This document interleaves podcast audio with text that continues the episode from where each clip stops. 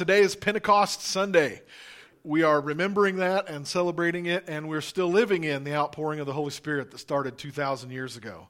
So I'm going to read from Acts chapter 2. I'm going to read most of the entire chapter. When the day of Pentecost had fully come, they were all with one accord in one place. And suddenly there came a sound from heaven, as of a rushing mighty wind, and it filled the whole house where they were sitting.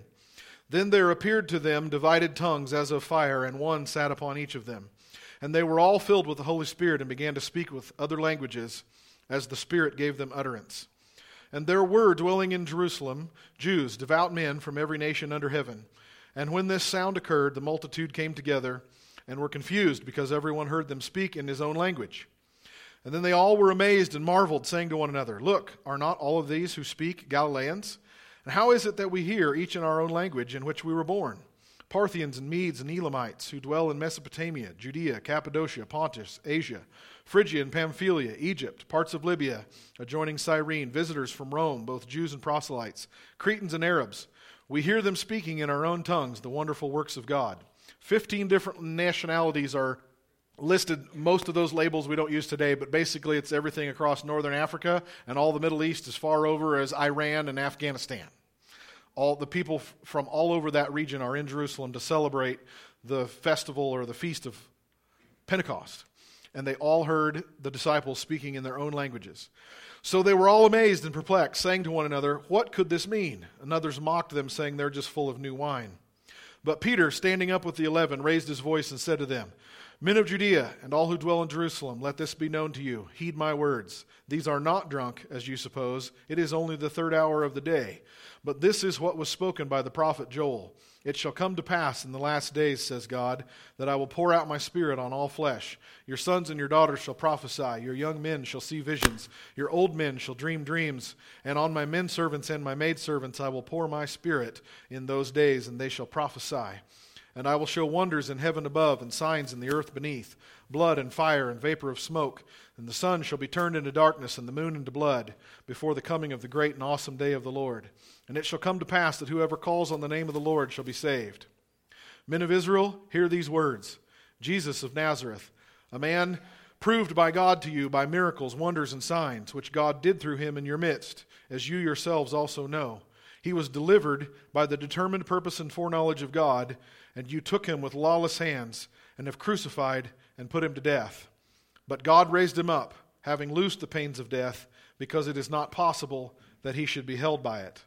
And skipping to verse 36 Therefore, let all the house of Israel know assuredly that God has made this Jesus, whom you crucified, both Lord and Christ.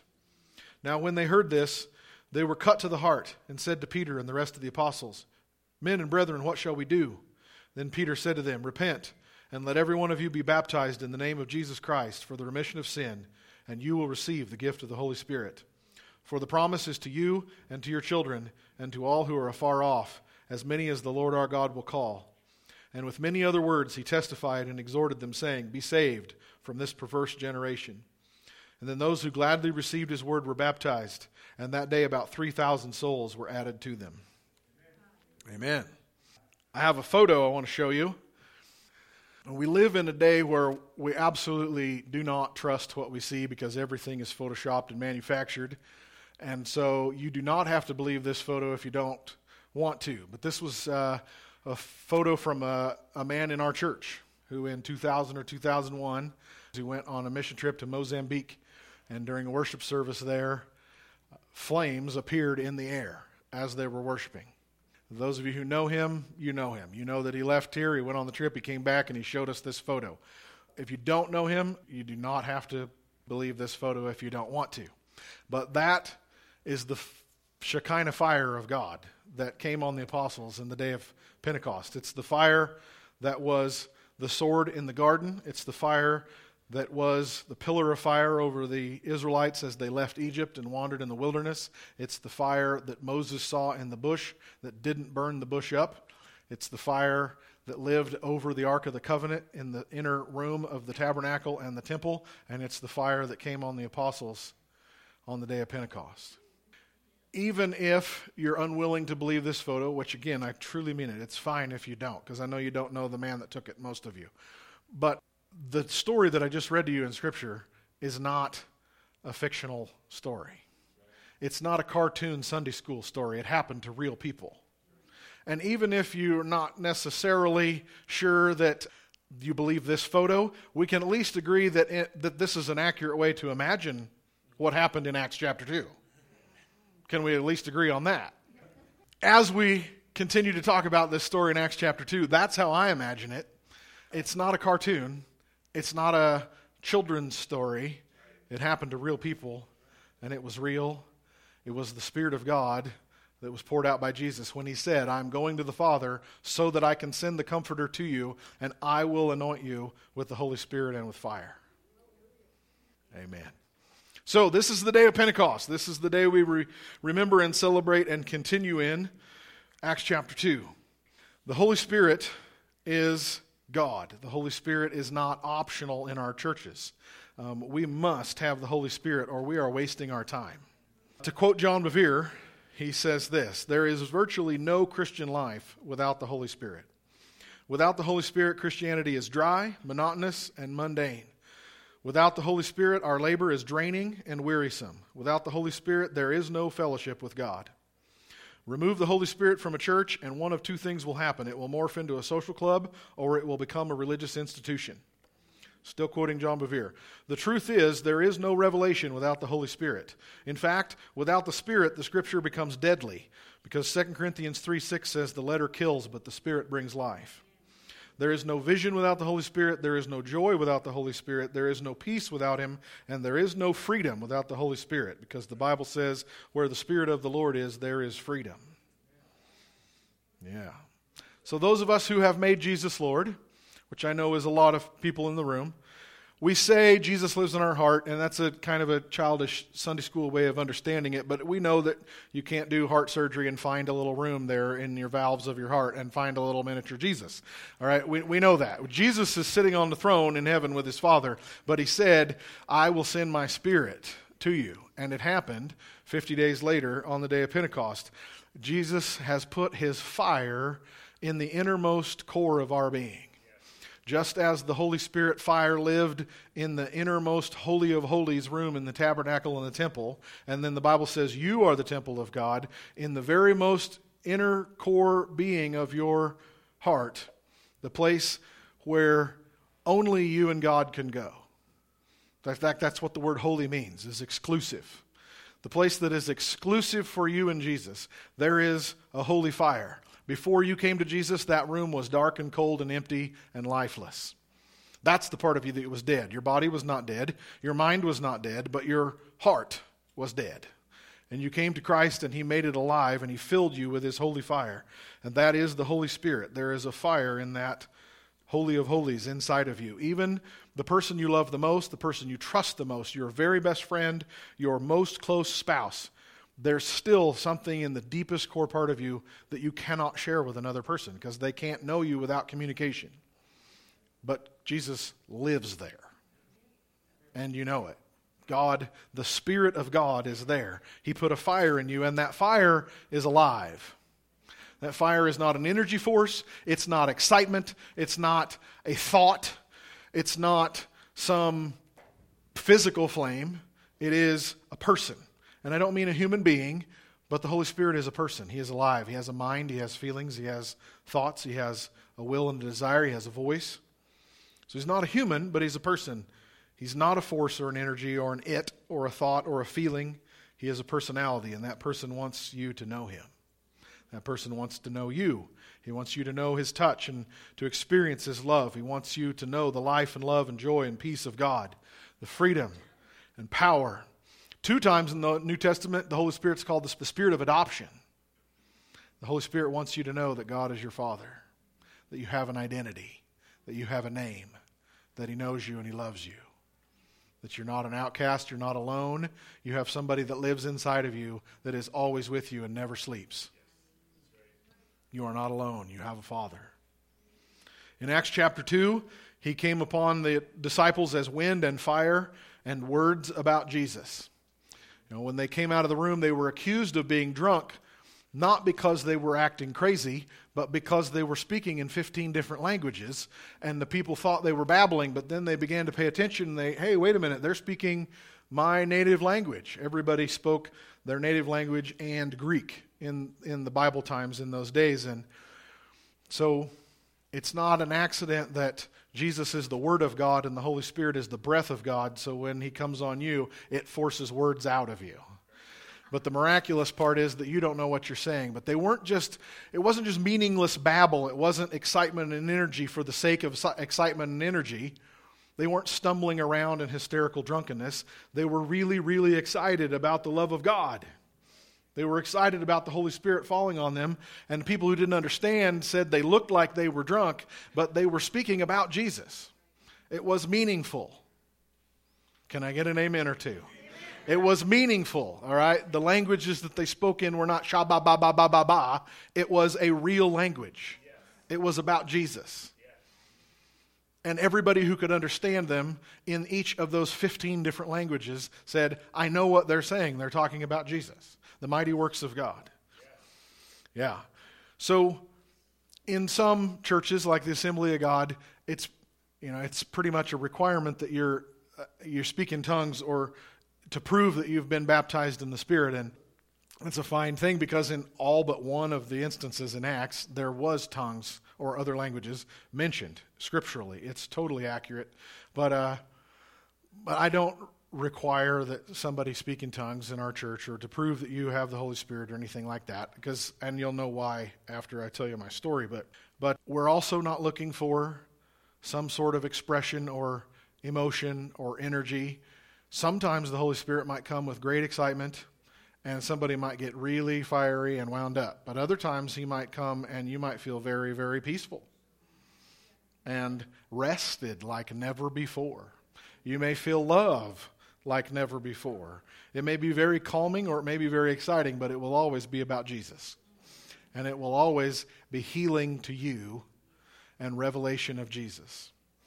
Yeah? So, I've asked four people with very different stories to tell you their story about how they met the Holy Spirit and got filled with His presence. And uh, I picked these people because their stories are so different. I want you to see it. This is not a mathematical formula, it is not a religious system. We can't make it happen. Jesus said, just wait and pray.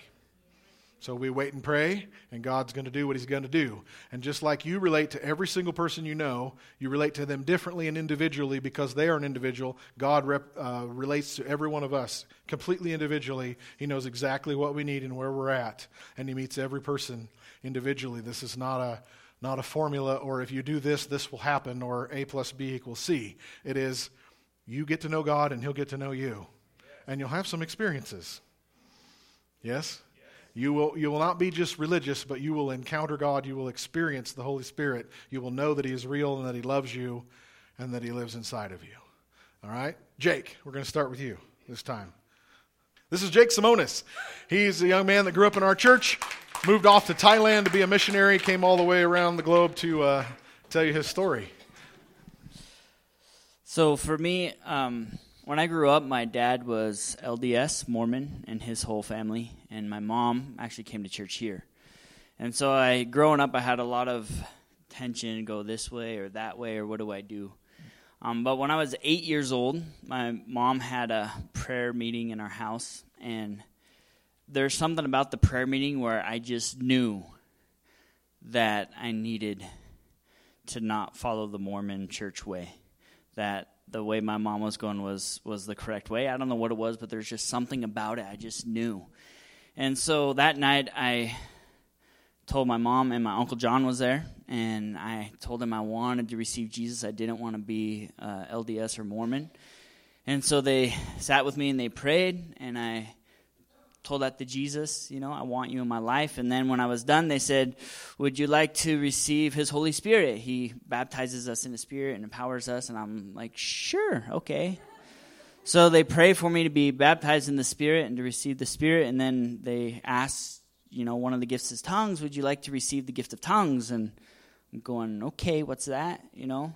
So they prayed for me to receive the gift of tongues. And I remember when they did it, it was just like, gibberish words that I'm thinking, It wasn't like this overpowering thing coming out of me. It was just these words that I was thinking, and and I just kind of took a step of faith and began to speak it out. And you know, within an hour, I was running all around the house just speaking, and I didn't know what it was.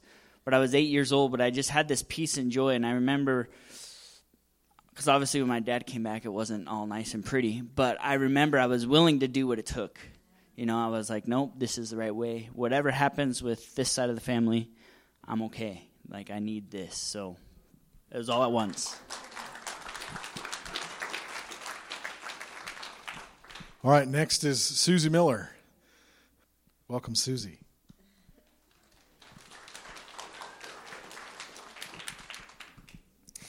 Well, I was raised in the Nazarene church, and um, I got saved as a very young person. And when I became a teenager, I decided that I wanted to do things that the church said I shouldn't be doing. So I walked away from God for several years.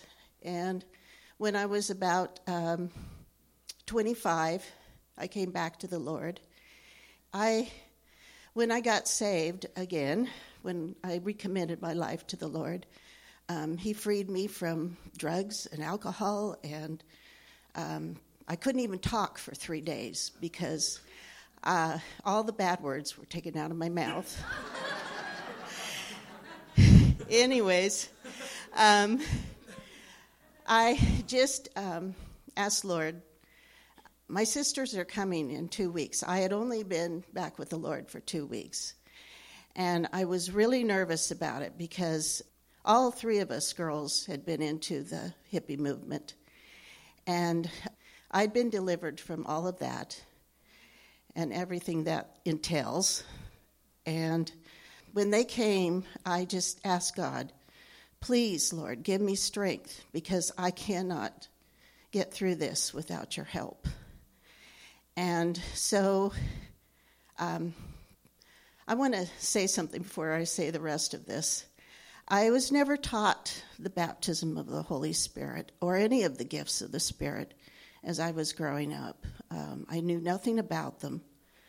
Um, in fact, I hadn't got that far in the Bible yet. Anyways, um, and I my sisters came, and um, I told them, I witnessed to them that I had given my life to the Lord, and so had my husband. And so we were all sitting around on the floor, and I knew they brought drugs with them. They started to pass the pipe. Of course, my husband and I did not take it. And then my sister's boyfriend started talking about um, God in a really horrible way, making fun of him and everything. And I, I didn't know anything about what I was saying. I just blurted out, You're blaspheming the Holy Spirit. And I didn't even know what I was saying. And um, God just slayed me in the spirit. I just passed out. And my husband picked me up and he took me into the bedroom and uh, laid me on the bed. And as soon as I hit the bed, I woke up and I shot up on my knees, and I saw this flame come through the ceiling. It wasn't like real fire, it was just this flame that came through. And you're absolutely certain you had not been smoking the hash? No, I was not. and, anyways, Anyways, um, it hit the top of my head and it went down through my body into my feet and came back up this heat. And when it came back up, I started to speak in tongues. And I had no idea what I was doing, but I knew it was from God.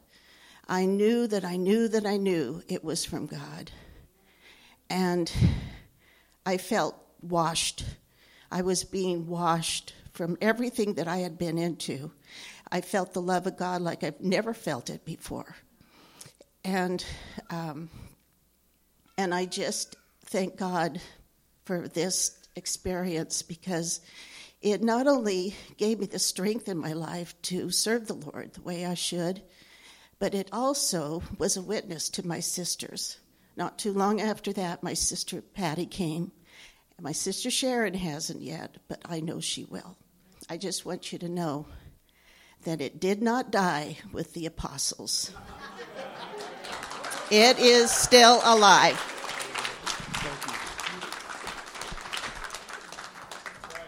Right on. Mike. Here's Mike Sadam. And I'm back. Good morning. For those of you who don't know me, I am uh, Mike Sadam. Uh, 13 years ago, my wife and I moved out here to La Grande. We moved out here, and uh, after I met her, um, I gave my life over to Christ. I didn't grow up in a church or anything like that. Um, and we've been walking together ever since. Um, what I mean by that is like sometimes, like God is over here, and I'm like over here, but we're both walking in that direction, so we're technically walking together. You know what I'm saying? And so that's that's kind of my backstory. Uh, I, I, took my kids hiking on Friday afternoon. Uh, we went up to Mira and we were walking around enjoying the beautiful weather. And my five-year-old daughter said, "Dad, I want to be baptized." I said, "Well, honey, you mean you mean baptized?" And she said, "Yeah, baptized." And I just I let it go.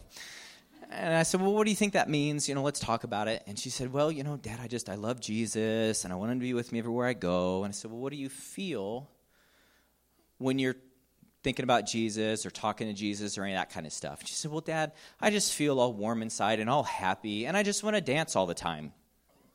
Parents out there, have you ever heard something from your kid that you're just like, Yes, you are so smart and I am so dumb? Like they just say it in such a way that you're like, that's exactly what I needed to hear in this moment. You little prophet, you. so here, seven, eight months ago, um, I actually, and this is something that I hadn't told you before.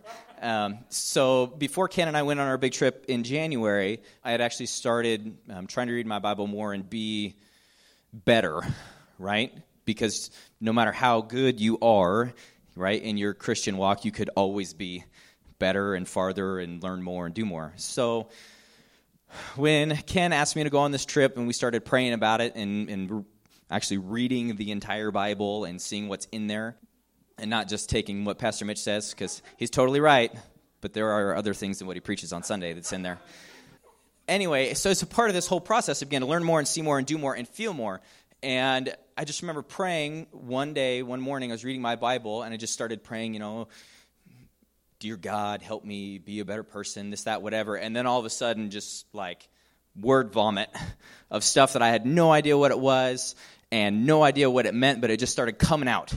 And I was kind of freaked out, but I just kept going for it because I knew that stopping wasn't going to help right? And I just kept going, right? And that was kind of my initial indoctrination into, into what it means to be filled with that. You just get this warm feeling. You just feel like you're in a giant hug and you feel so loved and you're so happy and you're so. And it's so funny because my problems didn't go away, right? I still fight with my wife. I still say and do stupid things, right? But it doesn't matter because I'm just so excited and happy and loved and warmed, and I just want to jump up and down and do cartwheels and things like that right? And so, and dance and do a little jig like that. So that's my story. Uh, it took me a long time to start walking with God, and it took me a long time of walking with God and seeking God and going far away and coming back and going far away and coming back and doing the recommitted thing like six different times um, before I finally got really, really serious about it. And then one day it just happened. I never wanted to pray in tongues. I, I never, I thought that stuff was crazy. And then it happened to me and it can happen to you too.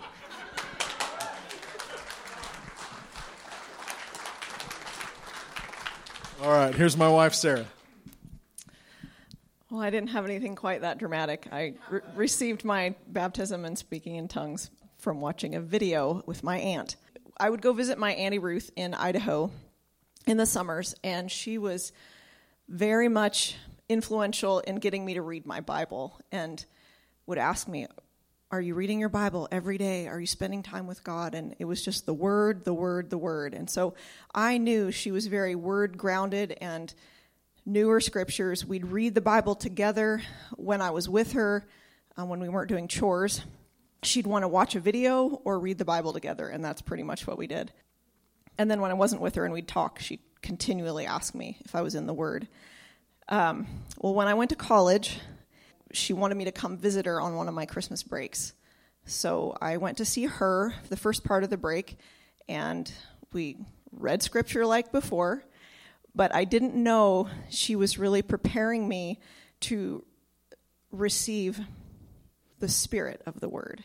And she started reading scriptures about the Holy Spirit because I really hadn't been taught anything as a kid as far as the gifts and the baptism. So I didn't believe against it, but I believed it's in the Bible, so I guess it's true because I, I was I really believe the word of God is true. So I didn't I didn't think there were parts that you should leave out. So she asked if I wanted to watch this video with her. I said I would. It was this really old man. He just walked through uh, the scriptures about the Holy Spirit, and if you want to have the gift of the Spirit, the Lord's not going to give you something else. You can believe Him and trust Him. And so then He led us in a prayer. If you wanted to stand up and just, we worshiped to a video, just the two of us. And I did. I just raised my hands and worshiped, and I received the gift of tongues. And I said, first service, I didn't feel anything, but I did. I felt a little awkward. Um, but I didn't. I didn't feel there was nothing. I had no heat, no nothing. I, but I did just, it was like walking into another room. I just did it. I just walked forward. And so over the next couple weeks at home, I continued just speaking in tongues on my own and growing in it and being excited that I had that and not really even expecting anything else. Well, my aunt had given me a book that I started reading on the airplane back to Arkansas, and it was called Good Morning, Holy Spirit by Benny Hinn and I don't think I've ever been affected by something more than that book. It, I cried. I'd never cried like that before in front of people on the plane. I'm weeping. I'm I'm snotting all over. I'd read more and I'd weep again and cried in the Denver airport on my layover. I just I remember being so overcome by his love and his presence and his goodness so my my experience with receiving the baptism didn't just come at one time. It kind of was a continual thing. So.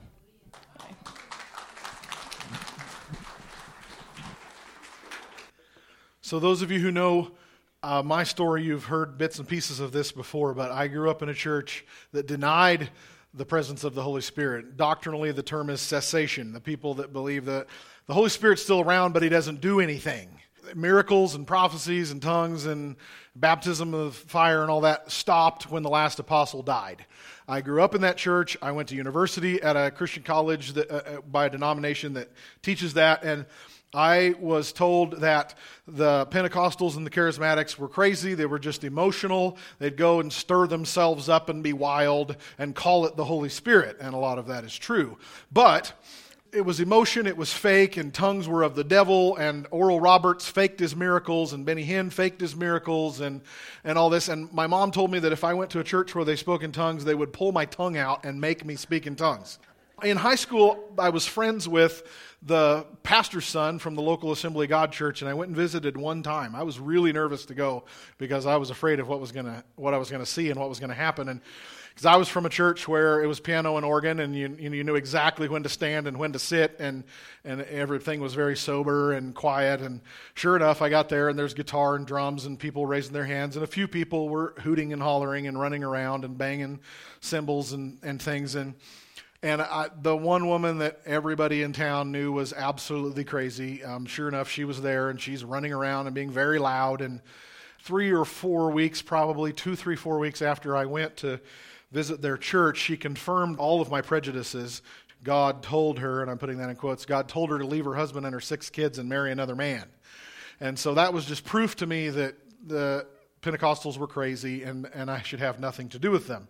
So I moved off to Arkansas to go to college, and, and by the leading of the Lord, it still is amazing to me how it happened. But I ended up in a church. It's called Completing Christ. It was in a barn up in the Ozark Mountains uh, of Arkansas, and I walked in, and, and there's guitar and drums and keyboard, and people are clapping and raising their hands. But there wasn't people being wild. It was just way more than I was used to. I was really afraid the rattlesnakes were going to come out of the bag in a little bit. But that never happened. But uh, it made me very nervous to just the freedom and the expression of the people in this church. But what I could not write off at all was the love that they had for each other and for God, and particularly the men of the church loved each other and they loved me. And I was from a church where men were sober and quiet and they had a scowl on their face perpetually at church and they shook hands and it's good to see you, brother. And, and these guys were giving hugs and smiles and patting each other on the back and they welcomed me very warmly and I, I couldn't not go every Sunday. And I remember you know, being terrified to raise my hands where I eventually, after a few months, I felt like maybe I wanted to, but I felt like the whole world was looking just at me. You know, close my eyes really tight and kind of do this, you know, you know, or maybe one of these. You know, Tim Hawkins has his whole skit that he does about. But eventually, you know, I got got the full, you know, hand raise and going on, but. But um, this was a church that practiced and believed in the baptism of the Holy Spirit, and they told me this is what this is. This is the life you're seeing and the difference between our church and what you grew up in is is the Holy Spirit. But I was terrified. I was still had a lot of prejudices. I was very very afraid of it. And really, mostly what I was afraid of was giving up control. I did not want to fall down. I don't know why that was such a big deal to me now, but because 25 years later it makes no sense. But I was very afraid to fall down. I, I did not want to look like a fool.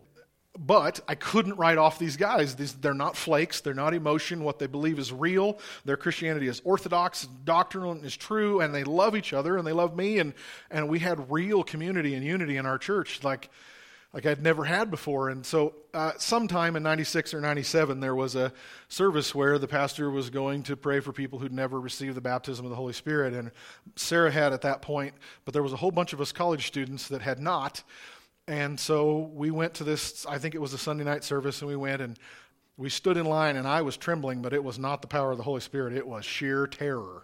Uh, I was sweating bullets, and I'm in the middle of the line, and he begins to lay hands on people and pray for people, and nothing happened. And I'm like, oh, okay, maybe I can relax a little bit.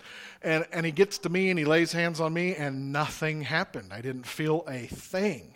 Nothing happened. And he goes on down the list, uh, down on the line, and nothing happened. And, and I was like, oh, okay, what was, I didn't have, need to be all worried about it. But then I was like, well, what's up with that, God? I got up the guts to do this, and, and what, I not qualified or something? Uh, you don't love me, or, you know, what, do I not believe enough, or, you know, whatever. And, and I, I actually kind of felt that I had, uh, maybe I had some sin that it had disqualified me or whatever. And so that began then a process of beginning to want it because it didn't happen. And like, okay, I, I'm going to have to push into this a little harder. But I had a lot of brainwashing to overcome. I had a lot of uh, prejudices and fear and pride to overcome. So for several years, I would fast. I would pray. There was several times before Sarah and I were married where at night I would kneel down by my bed and I would say, "Okay, God, I am not getting up until you baptize me in the Spirit." And in five minutes, I would be asleep. You know, it just it was really, really dedicated prayer that I was. And so we got married and we moved here in 99, and I'm still having to push into this. And I had to stand on that verse where Jesus said, If you ask for a fish, I will not give you a snake. If you ask for a fish, I will not give you a snake. If you ask for bread, I will not give you a stone. okay, okay, this isn't the devil. It isn't deception. It isn't crazy. You know, there are crazy people, but this is not crazy. I want what God has. Whatever is real, I want. I don't want the counterfeit. I don't want the craziness. Uh, I want whatever is God. And so, I again, I fasted and I prayed. And 2000 or 2001, I suppose, Pastor Tom had a guest preacher in, and we had an evening Sunday evening service. And it was a very old Pentecostal preacher. I believe his name was George, but I'm not really sure. But he preached on the baptism of the Holy Spirit and, and the anointing of fire. And and then he came down here and he said, Now, whoever wants this, come up right now and I'm going to lay hands on you. And this is back in the day when we had a center aisle in our chairs, and I was the first one up the aisle. I came up here, I was ready. I, my, most of my pride and fear, I'd you know, been working through that for years. I really, truly did want it. And there's a line of people behind me. I'm the first one. I come right here, and he's standing here like this, and and and we're kind of like locked eyes. And he, I mean, this guy, he's an old man, but he was fiery. He was he was ready to to release the Holy Spirit. And he puts his hands like this, like he's going to put a hand on my shoulder and a hand on my forehead. And I get right here, and he stops and he says, Oh, you've already got it. And he shoves me out of the way and prays for everybody else in line, and he won't pray for me. And I'm just standing over here like, huh. Seriously, it was very reassuring, but it was really frustrating.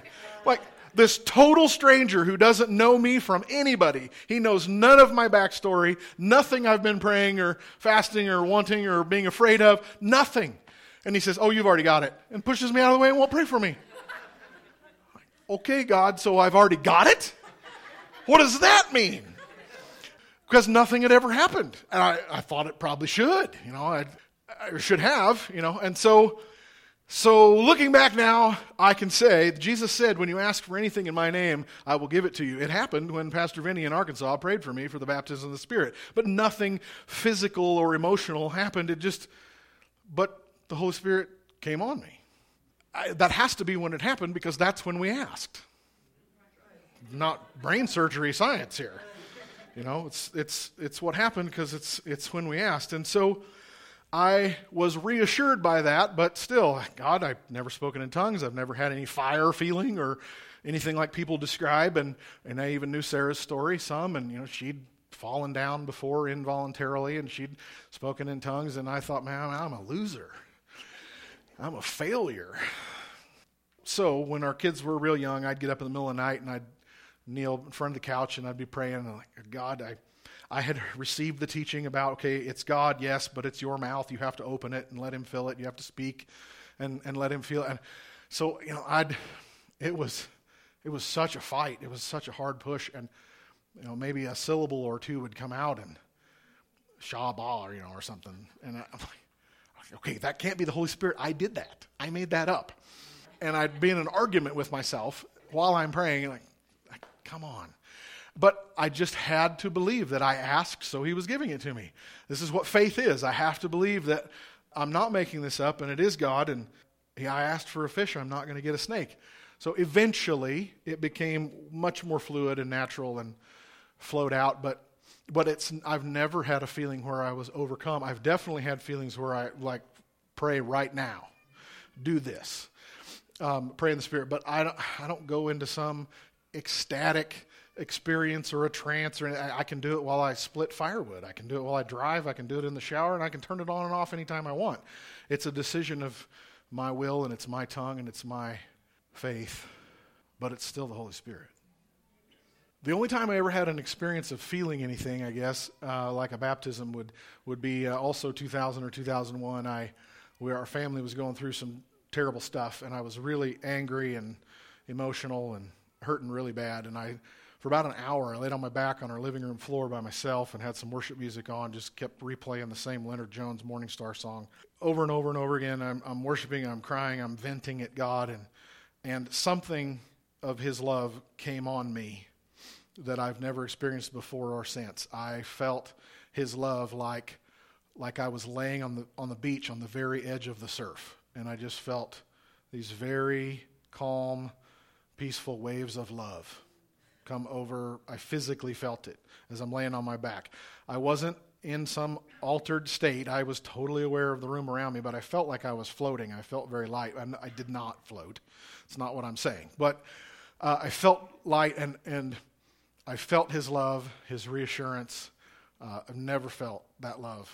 Uh, I had that feeling of love um, before or since. It was wonderful. So I would say that was the moment when I had a a sense or an, ex, an, an, experience of the baptism of the Holy Spirit. I've had other miracles since then when I've prayed for people to be baptized in the Spirit. They describe it as electricity, some people describe it as fire.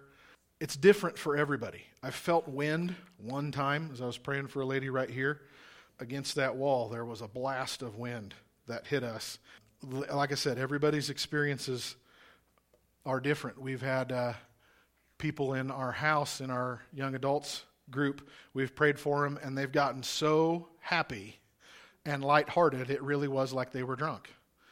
Just like in Acts 2. You know, they weren't out of their mind, they weren't drunk, but they were just really happy and lighthearted and full of the love of God. And I asked them, Should I get you a ride home? Because I don't think it's safe for you to drive. like, no, I'll, I'll get control of it. I'm just enjoying it. Holly, can I tell your story? Prayed for Holly years ago in our living room for baptism of the Spirit, and nothing really happened in that moment. But days later, weeks later, sometime you were in the mill in Elgin working, and she said that the whole room began to spin. She just weighted down with the love of God. The, the presence of God came on her very strong, and I remember her telling me I should not have been working with those machines uh, because just she was so overcome with the love of God. It was not. It's not a mindless experience like drunkenness. It isn't drunkenness, but it feels and looks like that from to somebody on the outside, and sometimes people can't stand up straight. Uh, my friend Oyvind, who's a Norwegian missionary in northern Canada, those of you who've been around here long enough, you remember he's been here. He was uh, young in his 20s. Uh, it happened in Europe somewhere. He said the house was so full of young people listening to a man speak that he was actually upstairs around the corner. He couldn't even see the man speaking, but he was talking about the Holy Spirit, and he said the house was just full of the Spirit of God. And this man was preaching and praying for people, and he said fire came out of that man and up the stairs. It wasn't visible, nobody else saw it, but he said, I saw it. It came up the stairs and it went into my belly, and I was on fire. I was burning with the love and power of God. And I think he said he couldn't even speak Norwegian or English for three days. You know, he was so overcome with excitement and the love of God and the power of God. So, everybody's experience is different. Mine took years of pushing through prejudices and fears. Other people, like Susie or, or Oyvind, seem to be just sort of arrested without even knowing what's going on. Like Sarah had to seek it and receive it and pray into it. And so everybody's is different because you are completely unique and God knows you. He knows exactly who you are and where you are and what you need. Amen? I know that you've experienced things that made you uncomfortable, things you thought were fake, and sure, there are people who get extra wound up and, and are just wild to be wild. That's not the Holy Spirit, but sometimes it is. The Holy Spirit is not energy and excitement and, and expression just for that sake, but when God hits you, it's pretty exciting. But it will always be about Jesus. It will always be full of Jesus. So whatever is real, we want. I don't want fake. I don't want hysteria. I don't want emotion for the sake of emotion. Emotion is not wrong, but I don't want to just come to church to get wound up and run around and bang a tambourine. If the Lord wants to come on me and knock me down, which He never has done, it's never happened. I'm like, okay, God, now I'm not afraid of it. It'd be kind of nice if it happened maybe once in a while, you know? I've felt it before. I felt it. Sarah and everybody else around me went boom, and I felt it. And I'm, I'm not somebody who's going to dream that stuff up. Uh, just it either happened or it didn't, and I felt it. It's real, but I just didn't fall. Anyway, I just, okay, God, whatever is real, I want. Whatever is you, I want, even if it's scary or mysterious or even a little foolish. I want it. But it will always be about Jesus. It will always be meaningful. Tongues is not, when people are speaking in these other languages, in Acts chapter 2, they are speaking real languages. And they are telling people about Jesus. But the miraculous part is that proves it's God is that I don't know the language I'm speaking in, but the person who's hearing it knows it. Right? And in, and in uh, 1 Corinthians 13, the love chapter, Paul says, if we speak with the tongues of men and angels but don't have love, we're just making sound. Right? The tongues of men and angels, all real Holy Spirit tongues, is a real language. I don't, I don't no knowledge of the language of angels. I don't know. But it's a real language. There's heavenly language. The Bible says so. Somebody who gets ecstatic and starts vibrating and that's not tongues. All right? It's a real language. It's about Jesus. It's about Jesus. It's about the testimony of God. You will not know what you say. In fact, Paul says that. He says, You can pray with your understanding, or I can pray with the Spirit. And when I pray with the Spirit, he says, I do not understand what I'm saying. But it is about Jesus, it's real.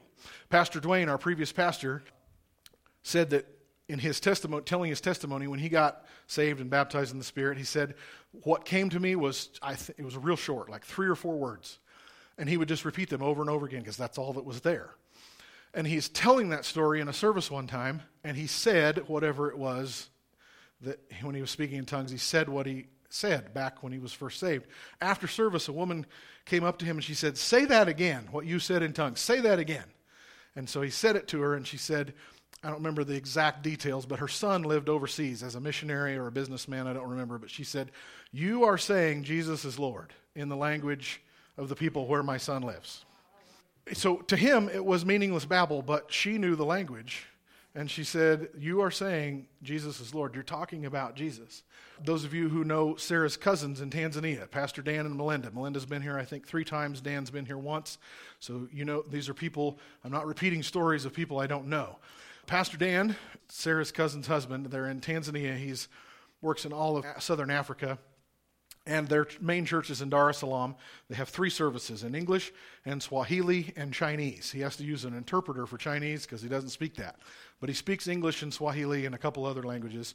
Swahili is an artificial language that was invented a couple hundred years ago for the Africans to be able to trade when they would communicate with, the, uh, and they, with each other and with the Portuguese and, and other trader um, ships and things. So Swahili is everybody knows Swahili, and then they all have their native language. He preaches in Swahili because everybody understands that. And I don't know, five, six, seven years ago, uh, he's preaching in the Swahili service, and inside, the Holy Spirit says, Stop preaching, leave your notes, and speak in tongues. So he'd done that before at the leading of the Spirit, but he begins, he just pauses on the sermon, begins to walk back and forth across the stage, he says, and he's praying in tongues, and he's speaking in tongues in front of the whole audience. And he said this time it went on for nearly 20 minutes which is way longer than usual. When this happened to him, the Holy Spirit just was there. It just kept coming. So he's going on, not having a clue what he is saying. He's just letting the Holy Spirit speak. And then it kind of drops off inside. Like, oh, okay, well, it's gone. All right. So he goes back to his notes, back to his sermon in Swahili. After service, there's some Maasai men. He said we're in the back of the room. They come running up to him. The Maasai live in Kenya and Tanzania. They're the lion hunters, the guy that the guys that kill lions with spears in their bare hands. These are really awesome men. They're, they're in the back of the room. They come running up. Pastor Dan, Pastor Dan, you never told us you spoke Maasai.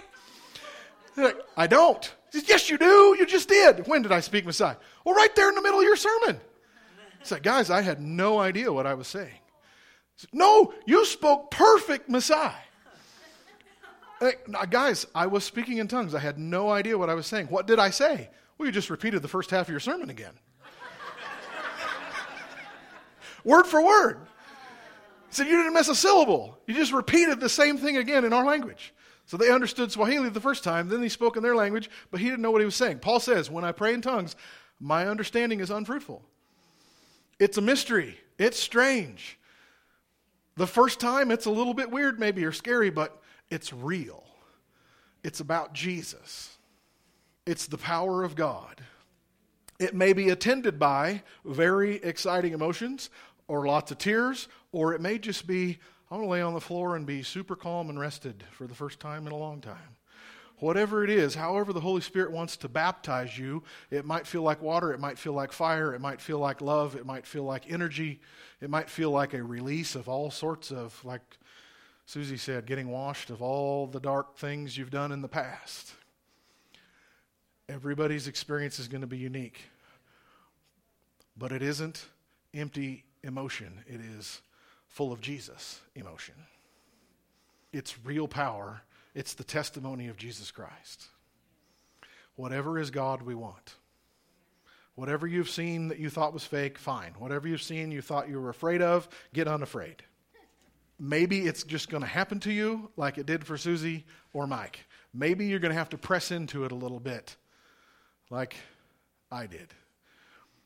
Well, here's what we're going to do. Worship team, you want to come on up? We're going to worship into this and we're going to invite the Spirit of the Lord. We're going to ask the fire to fall and the rain to fall. And after a bit, I'm going to invite the people who gave their testimony to come up and stand here, the prayer team and some others, and we'll be available to pray for you for whatever.